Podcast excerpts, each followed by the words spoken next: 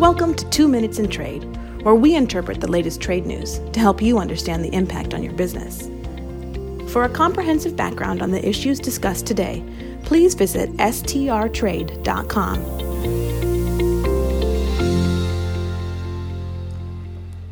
Today is Tuesday, November the 15th, 2022.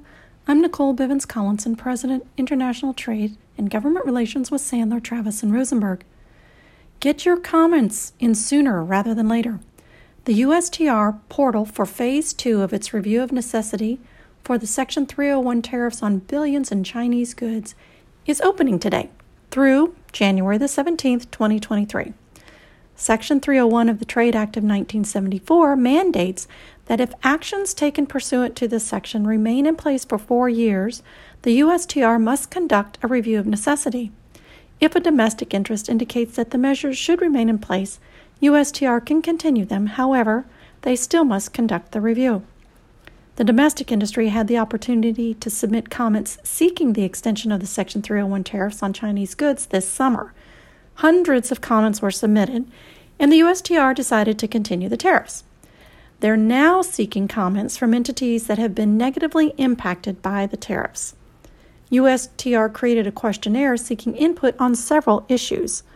The questionnaire is divided into three sections. The first section seeks input on whether or not the tariffs have had any effect on China's policies or practices of IPR and trade secrets theft. The second section is concerning the impact of the tariffs on an industry wide basis. And the third section is focused on specific HTS numbers and products.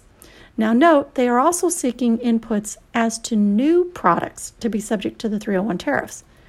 We expect that USTR will take at least 30, more likely 60 days to review these comments.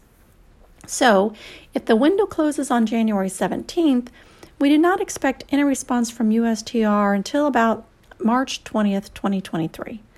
This review could include a carouseling of products, i.e., rotating some items off the list and potentially putting new products on the list. Now remember, goods that are on list 4A have heretofore been free of the punitive tariffs. It is possible that some of these products may be placed on the list while others may be removed. We can only hope that basic public needs, such as children's and infants' clothing and shoes, or Products for building homes, such as flooring and cabinets and tubs, will be removed from the tariffs to help control costs and reduce inflation because importers have begun passing on the full cost of these tariffs to consumers when it became clear that the Biden administration was not going to remove the tariffs nor institute an exclusion process.